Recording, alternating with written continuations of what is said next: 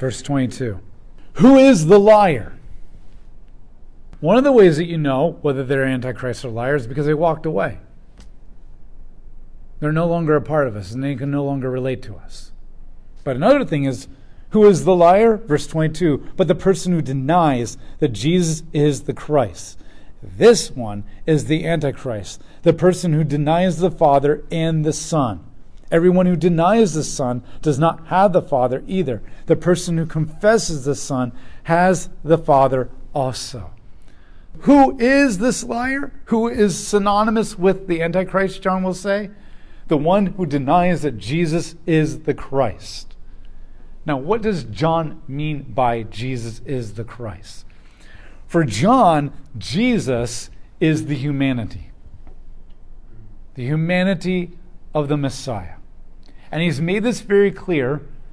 Well, first, this is made clear by the gospel writers by the fact that the second member of the Trinity has always existed. And John makes this very clear by saying, In the beginning was the Word, and the Word was with God, and the Word was God. And the Word, all things came into existence through the Word.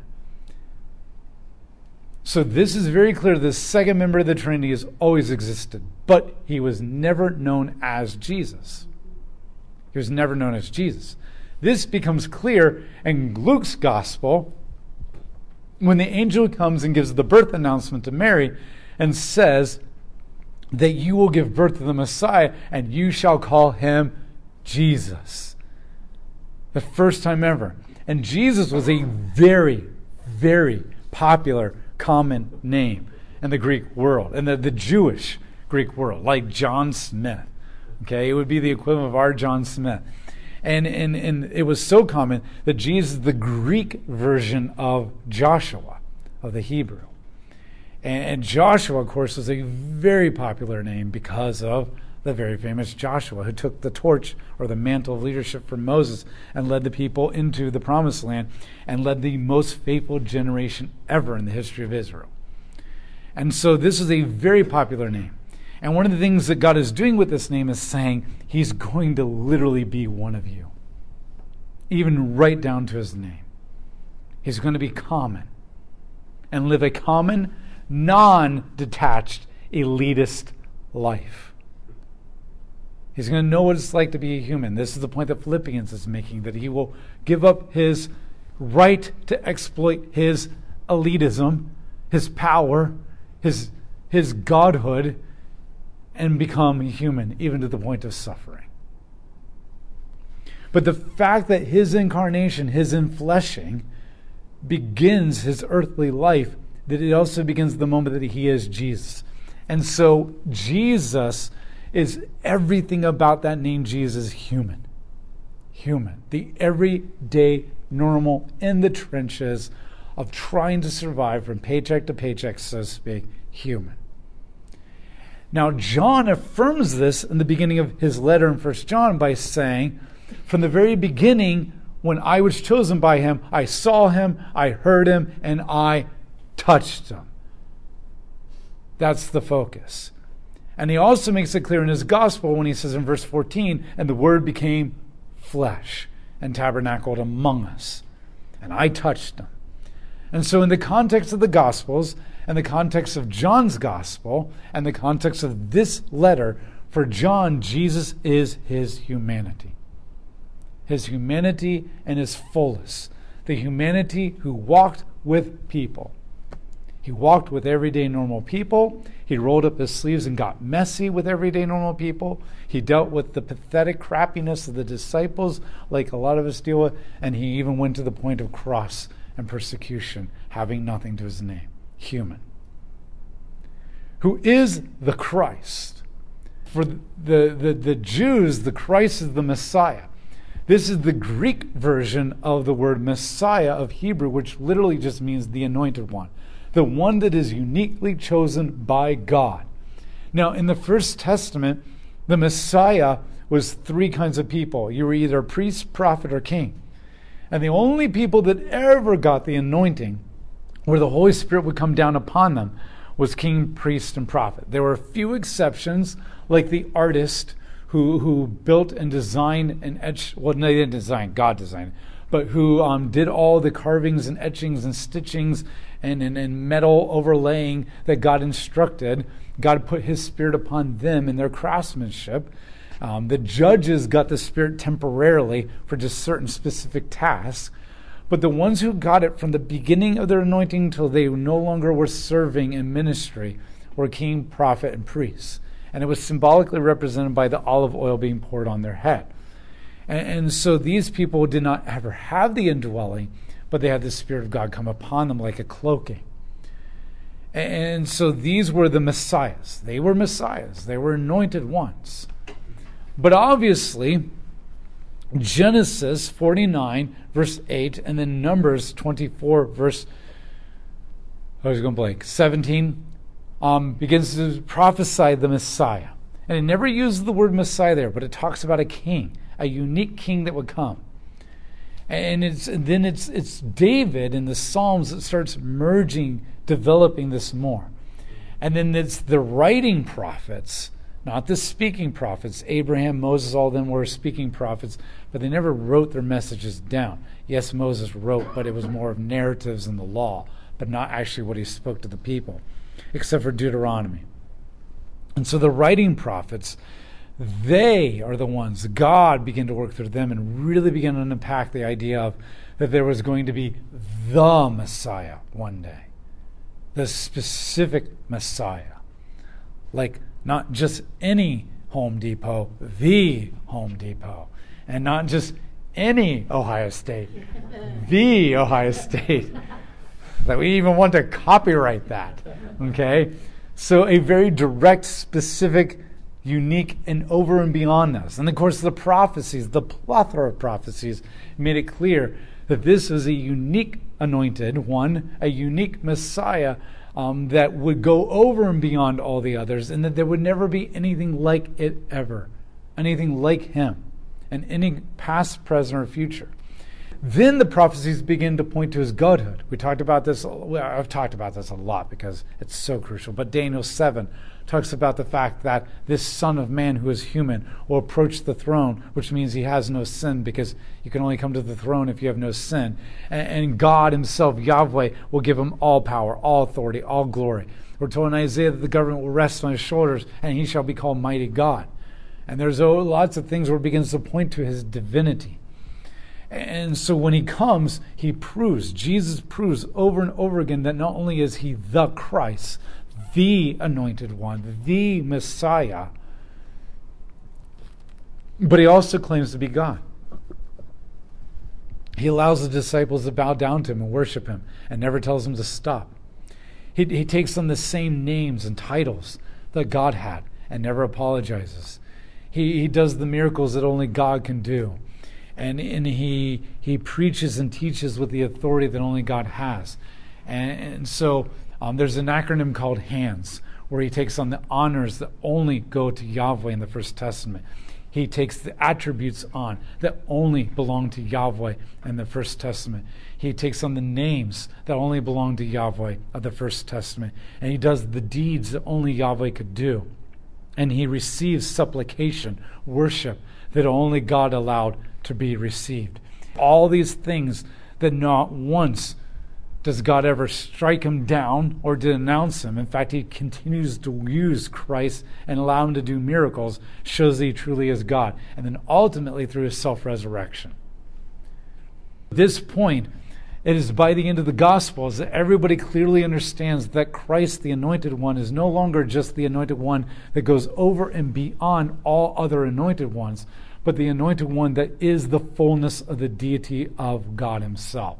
And this becomes clear in Hebrews when we're told that he is the exact copy of God, that all the glory of God dwells in him, and that he sits at the right hand of God and spoke all things into existence. This is clear when Philippians says that he is the equality with God. This is clear when Colossians, we're told all the fullness of God dwells in him. Over and over again, we're told this. For Christ, that is his deity, his godhood. It is the I am statements that John develops in his Gospels. And so for John, the word Jesus, the title, the name, Jesus Christ communicates God man, or the reverse order, man God. That he is both human and he is both God. And what John is saying is that anyone who denies that he is human and God, he is an antichrist. Period. He's going to unpack that more of then how do you take this and test the spirits when we get deeper into the letter. Okay, but for right now, he wants you to understand that anyone who's in the church who embrace the gospel and yet now denies that Jesus is God and man, they're an antichrist. They stand in the church and say, I am a Christian, I am a teacher of the Word of God, follow me, but Jesus is not God or Jesus is not human. For the Jew, he's not God. God is not a human. That's the false teacher, the Antichrist. For the Gentile, God is not a human. The body is not valued. Why would you ever want it? And that is the Greek Christian, or Christian in quotes, Antichrist. And they can deny either one. But they usually don't deny both, because that would just, what are you? So what he says is, you are the Antichrist. The person who denies the Father and the Son. That's the problem for the Jew. Because the Jew would say, Oh, I have no problem with the Father, but it's that Son that I have a problem with. And John says, No, no, no, no, no.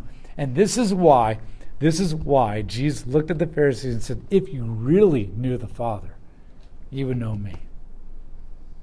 I've said this before, but this is so important for you to understand.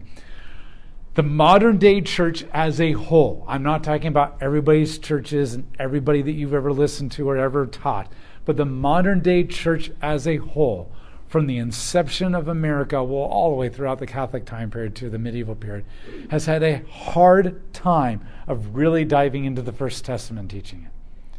We are a New Testament church. And then, and then I don't blame them to a certain degree. I love and I live and breathe, and you've all figured that out by now if you've ever been there long enough, the First Testament. But it is a confusing, weird, sometimes really dark and twisted, nasty book. And it's a hard culture for us to really understand and get. We are so separated and ignorant from that culture. And you have to do so much work outside the Bible to understand that culture, to begin to understand, like, okay, this is just weird. And how does it cease to just be weird and start to actually make sense to me? I get it. I get how, on one level, we're just like, we're a New Testament church because the Gospels are really easy to understand. Easier. And because that's Christ. And He is the author of our salvation. But you need to understand something. You never, ever, ever learn anything about God by watching Him do or speak in the Second Testament. There's only two times that God ever acts or speaks. And that is in the Gospels when God comes down at Jesus' baptism and says, This is my Son, whom I well please. And then at the Transfiguration, where he says, This is my Son, listen to everything that he tells you to do. Other than that, God never speaks directly. Paul tells you a lot about who God is. James tells you a lot who God is. Peter, right? But you never see with your own eyes or hear with your own ears as you read the narrative what God is saying or doing, except for those two cases. So everything else you had to just be told oh, God is compassionate, God is loving, God is just. Now, those words have meaning to you because you've watched God at work. But we all know how the world can redefine words so easily. Love is love. Water is water. This idea that we can make words that are, I love my backpack, I love my children, I love my wife, I love this ice cream. We can redefine words so many different ways. And so if you just say, oh, he's a really just person. Then you get to know him. He's like, oh, that's not my definition of just. Batman is just, but is that your definition of just? Right? The question is, what does that really mean when Paul and John and Peter and all of them say that? The only way you can know what that really means is by watching God work and hearing Him speak. And that is only in the First Testament. It's the only time you get that. And all of a sudden, these words love, justice, mercy start getting fleshed out with real pictures. This is what Paul means when he says, For all have sinned and fallen short of the glory of God. What in the world does that actually really mean? What does it mean, fall short from the glory of God? Like you've missed the mark. What does that even mean? Oh, but you go back and you read Genesis and you read about Adam and Eve sinning. You read about Cain murdering his brother and walking away and building a city in rebellion to God. And, and you read about the, the flood generation. They were thinking only evil all the time. And you read about the Tower of Babylon. And then you see the jacked up patriarchs and all that kind of stuff. And then you see the history of Israel. And they are given so much the, the Shekinah glory of God and the tabernacle and the word and the law. And God speaking to them, doing miracles and all that kind of stuff. And they're still going off and going straight and doing horrible, jacked up evil things. You're like, oh that's what it means for all have sinned. And that's where you learn. That's where you learn. Why? Why do you get no revelation of who God is? So that when Jesus comes, you will recognize who he is. That you have such a complete picture of who God is that when Jesus comes, and, and takes on the same honors, the same attributes, the same names, the same deeds, and he receives the same supplication, you'll say, Oh, that's exactly what God the Father was like. And there can't be any new revelation. Because then you'll be like, Well, wait a minute. Jesus is doing something new now. If he's doing something new that God has never done, then are they truly the same? Right? And if God does something new in the Gospels that you've never seen before, then you can say, there you go. John just made that all up in order to make Jesus look like him, right? So God has to be fully revealed to you before Jesus comes on the scene. So you can be so confident that this Jesus truly is God. And then the epistle writers begin to take you deeper. They begin to help you understand the revelation and unpack the implications. They help you connect the dots of Jesus to the Father, and they help you unpack the implications of that. And this is what Jesus meant by if you really knew the Father, you would know me. If you really knew God and you really hung out with Him and you really were doing worship and supplication and prayer and seeking Him, then when Jesus showed up, it would just look like your Father with different clothes on. I mean, if your father changes shirts and you no longer recognize him, the question is do you really know your father? If somebody says they're a jerk and they're a horrible person, you're like, that's not the person I know. Then the question is do they talk about the same person you do? Or did you really know that person? Right? This is what John is saying. The person who confesses, who denies the Father, and the Son. Everyone who denies the Son does not have the Father either. The person who confesses the Son has the Father also. The only way you can have the Father is if you also have the Son. And if you really know the Father, you'll recognize the Son. And if you claim to have the Son, see, for the Jew, John's saying, if you really know the Father, you would have embraced his Son because they're one and the same. And you should have known him so well that you would have recognized him when he showed up with different clothing on this time. But the Gentile, he's saying, if you really say that you know the Son, then you'll know the Father too. Because as you go back to the First Testament, you'll realize that the Father looks exactly like the Son, and that you'll embrace the God of the Jews. But instead, you're too busy creating division and saying us and them. And so it goes both ways for John. Not only do you have to embrace that Jesus Christ is the human God, but you also have to embrace the Son is the Father and the Father is the Son. Period. Anything else is an aberration. And anything else is contradictory and flawed with tons of holes in it. And that is the mark of an antichrist. That is the mark of an Antichrist. And for John, the Antichrist is the one who's inside the church who walks away and denies these things. He says, You're an Antichrist. But at the end, too, he goes beyond that and says, But anyone who denies one or the other or both of these is not of God. So even the non believer who's never embraced the faith, the non believer who's never stepped into the church, even they are not of God because they don't accept both of these. Does this make sense? Sometimes people think like, okay, you could have just said that in a couple of sentences like John did. Why did you spend so long going back into the First Testament and unpacking that stuff? Because you need to know why that argument holds water. I grew up in a church and with a lot of people who, for most of my life, oh, most of them just said, well, because. I had a lot of questions and a lot of doubts. And a lot of people were like, well, because John says you got to embrace the Son and the Father. But why? Why is that so important? Why do I have to do both for my salvation? And I'm not saying that was a specific question I had back then, but something like that. And there were just a couple people in the church, a handful, and then eventually, when I went to Wayne Christian and met Mr. Eiton, Al Eiton, that for the first time, somebody started saying, well, because this is the mathematical equation. This is how you work the problem.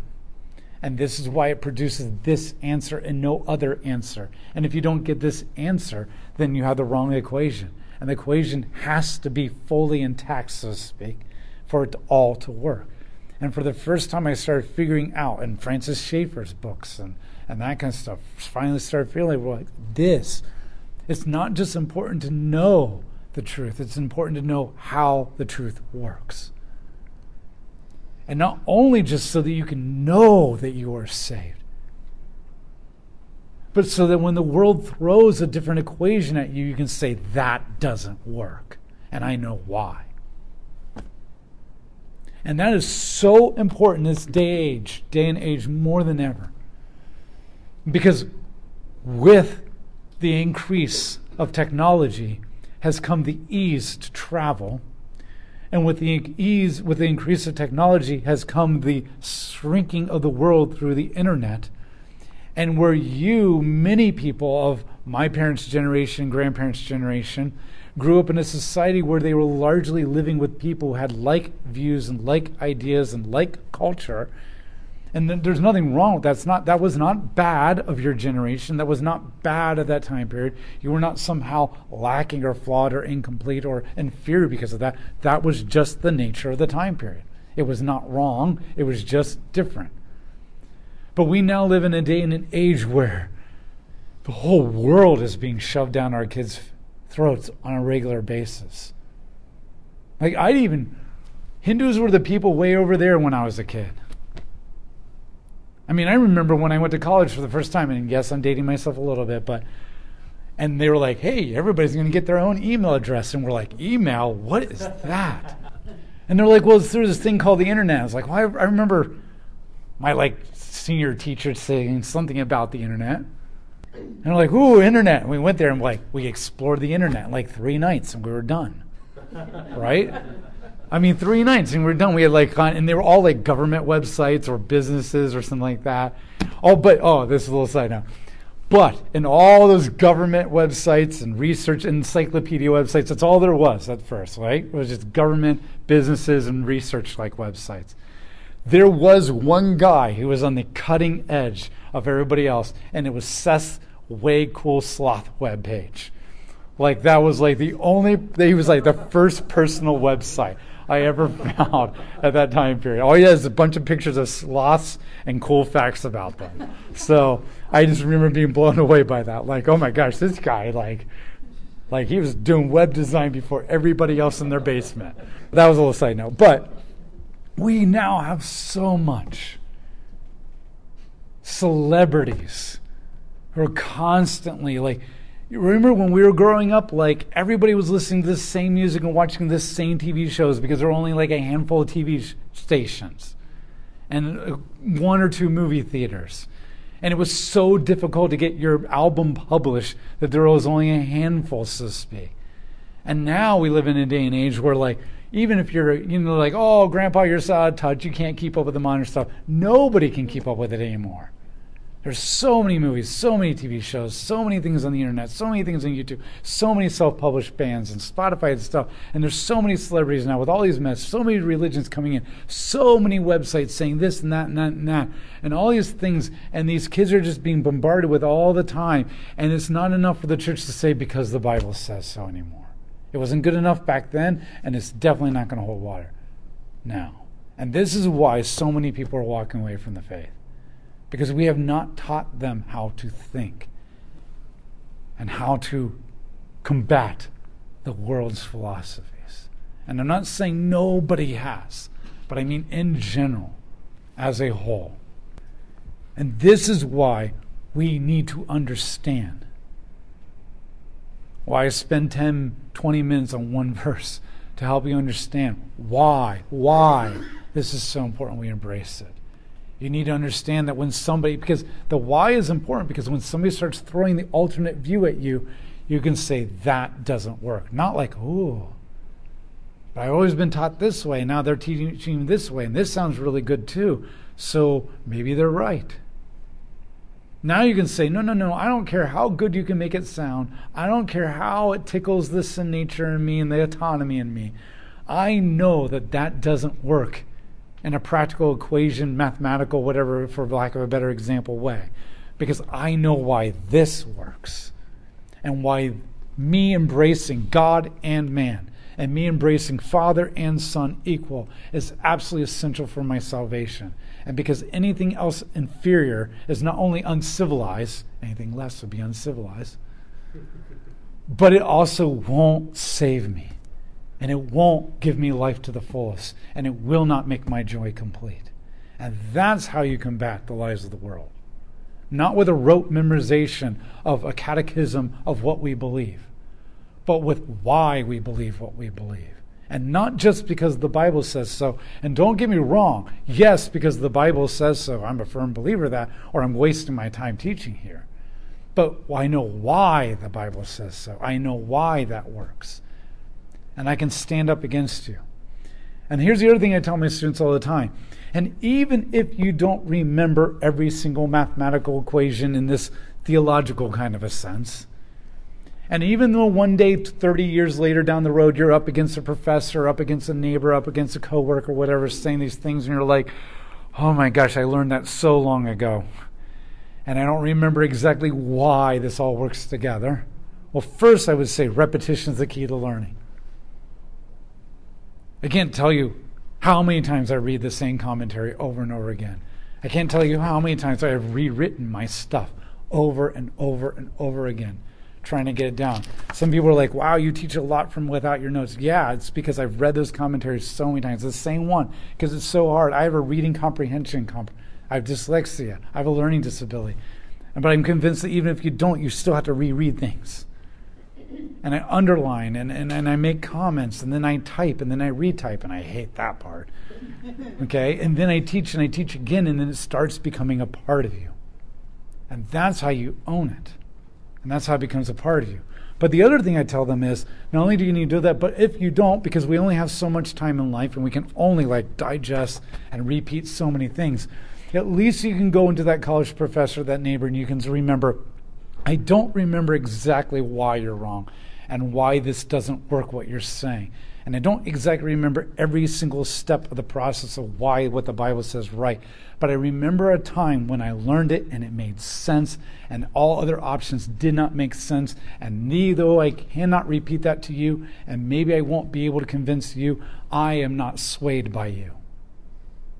Because I remember that it did make sense and I at least remember enough that I know where I can go maybe to relearn it if I want to, if you want to have a conversation again. And that's important too. That's important. And I know sometimes you're like, there's no way I can learn all this stuff or digest all this stuff. And but it's amazing what you will tuck away that the Holy Spirit can bring out the right moment. And even if He doesn't, because you're still finite, you still rest in the confidence. But at one time, I did read that. I did work through it. It did make sense. All the other options did not make sense. And that strengthened my faith. My foundation came solid. And even though I can't remember every single groove and grain in my foundation, I know that it's solid because I remember that it was there. And that is just as valid for your assurance and your confidence as you face the world. Does this make sense? And this is why it takes so long to unpack some things. And that's why I repeat things over and over again from the First Testament. And then this is why I go all, and that's why I keep going back to the First Testament so many times and connecting things. Because this is what has worked for me. This is the way that God has revealed himself. And this is the only thing that will buttress our faith and the new world that we live in today. The new world that we live in today. And it's not just our kids. I know so many older people who've walked away later when the internet now came in their palm of their hands. Right? You're like, these kids this day. And then you get addicted to Candy Crush just like everybody else. Okay? We need to know what we believe and why. Does this make sense? Verse 24 As for you, what you have heard from the beginning must remain in you. If what you heard from the beginning remains in you, you also remain in the Son and in the Father. And so this is kind of the antithetical statement as they did not belong to us, because if they belonged to us, they never would have left us. And by them leaving us, demonstrated that they never belonged to us. Now he's saying, you must remain in the faith. Because the only way to show that you're still part of the faith is to remain. And this goes back to John chapter 14, where he says, or John 13, where he says, Remain in me, and I'll remain in you. The mark of the true believer is perseverance, steadfastness, abiding, remaining. Verse 25 This is the promise that he himself made to us eternal life. These things have writ- I have written to you about those who are trying to deceive you. This is the promise of eternal life. The message is simple Jesus is God, man, who died for you and dwells in you. That is your assurance of salvation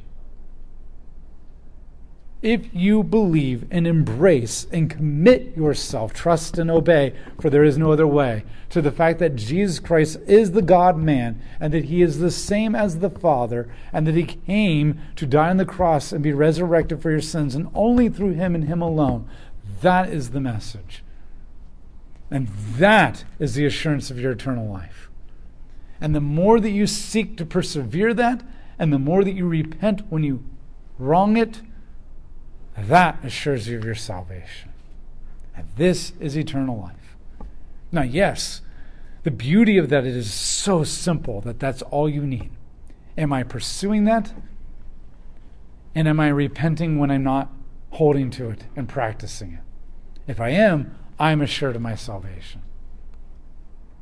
But it's also so complex and multi layered, you could spend your entire life unpacking that. And that's why Paul says, I preach the gospel to those who are already saved. Because not only do we need to be reminded in our perseverance, but there's so much to explore. This is why I write to you, John says. 27. Now, as for you, the anointing that you received from him resides in you, and you have no need for anyone to teach you. Now, here's important. Now, as for you, the anointing that you received, you have been anointed. But your anointing is from him who resides in you. You're anointed because Christ is anointed and he's in you. And you have no need for anyone to teach you. But as his anointing teaches you about all things, it is true and is not a lie, just as it has taught you to reside in him. Now, what John doesn't mean is you don't need teachers ever in your life. So stop listening to me. Stop listening to your pastors. Stop reading those commentaries. Stop doing those devotionals. You have no need for that. He's not saying that.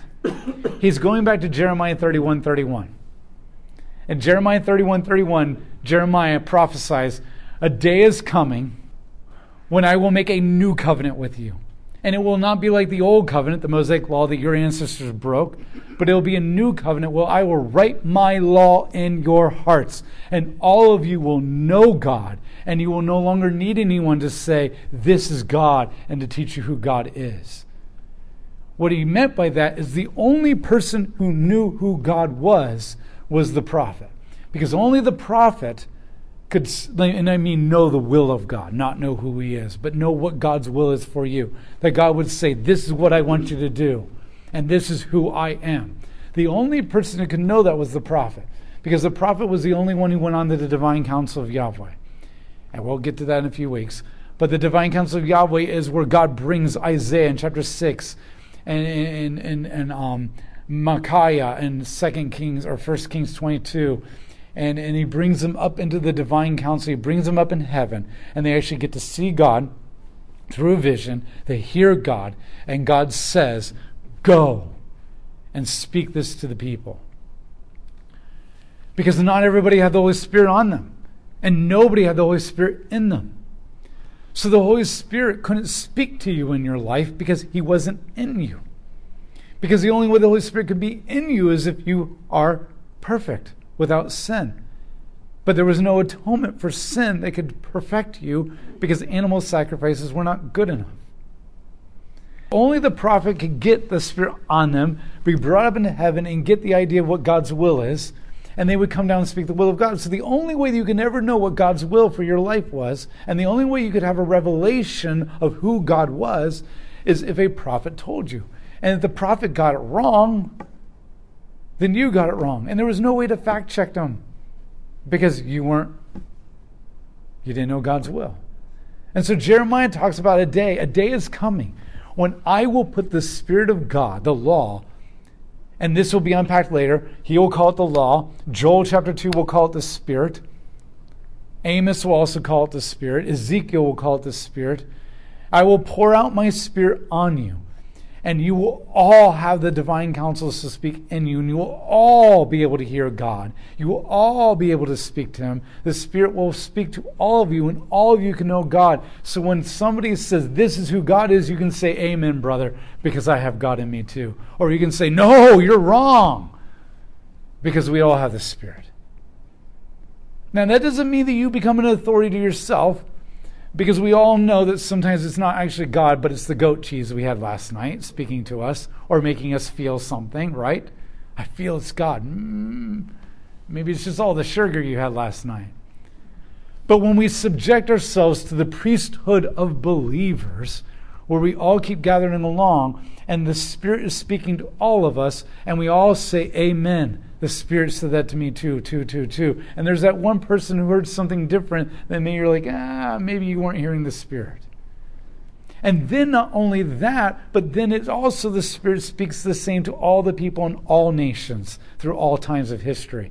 And then when you have this unified message of the priesthood of believers, regardless of culture and time and gender and ethnicity, and you have this coherent message and we all now can be confident because we all have this Spirit speaking to us and contributing to the chorus.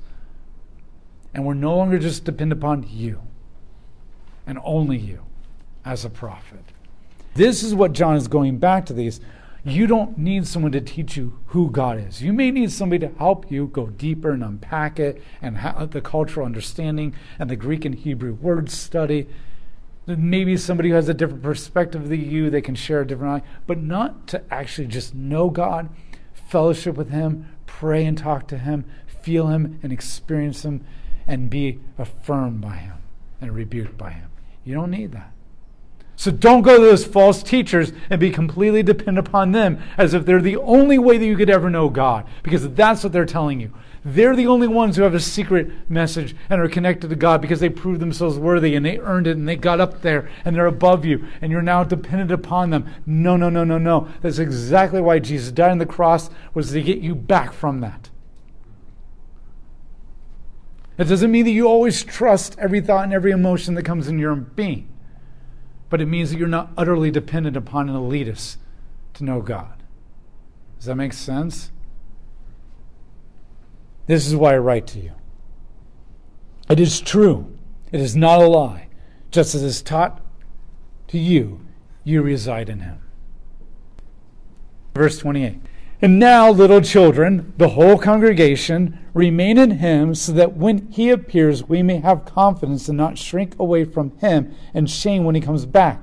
If you know that he is righteous, you know that everyone who practices righteousness has been fathered by him. So, what he's saying here is keep remaining in him so that when he comes back, you're not filled with shame. He doesn't come back one day and you think, wow, I don't look or act like him in any kind of a way. And then you feel the shame.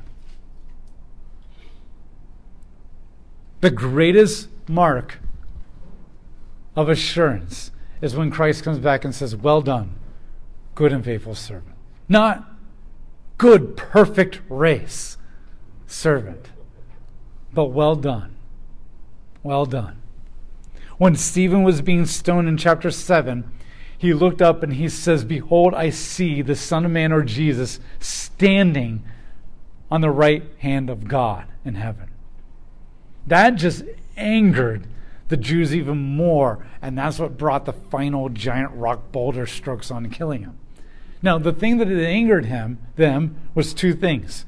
First, he was claiming that that Jesus, that they hated him and was about ready to kill him for anyways, was up there in heaven. It was one final stick in their side, so. Now, Stephen didn't mean it that way, but that's how they interpreted and perceived it. But the other thing is, in the ancient world, the king did not stand for anyone. Anytime you came into the king's presence, the king sat. And he never stood for you, and he never came to you. You come to the king, it sits, and you come and stand before. And you never sit unless you're invited to sit, and it's only if you're having a meal. But other than that, and sometimes, if a king wanted to honor a knight or a servant above all others, he would stand. And it was his way of giving that person the highest honors that he could for his faithfulness and servant to the king. Now, there's no record of this happening specifically in history of any kind of way. But there is this idea in historical records that this did happen. We just don't have a very specific case with like this guy. Okay? And this is what Stephen was experiencing. And, and this is what John's talking about. One day he's going to come. And will he stand for you when you enter in and say, Well done, good and faithful servant? Or will he say to you, You've strayed so much from the truth? And you are no longer in fellowship with my children. If you truly love the Messiah, Jesus the Christ, then you don't want to ever hear that. So remain in Him and pursue righteousness. Because everyone who practices righteousness is in the faith. And he's circling all the way back to the very beginning of the first chapter. The true believer renounces sin and practices what is right. Believers are to be discerning of the teachers and teachings that come into the church. John has wrapped obedience, right doctrine, spiritual anointing, and love for the brothers all into one package and made them all dependent upon each other. Yes, you can know God without them but you also are the priesthood of the believers truth, love, fellowship, community. Does that make sense? Any questions? This is a powerful little book on doctrine and assurance.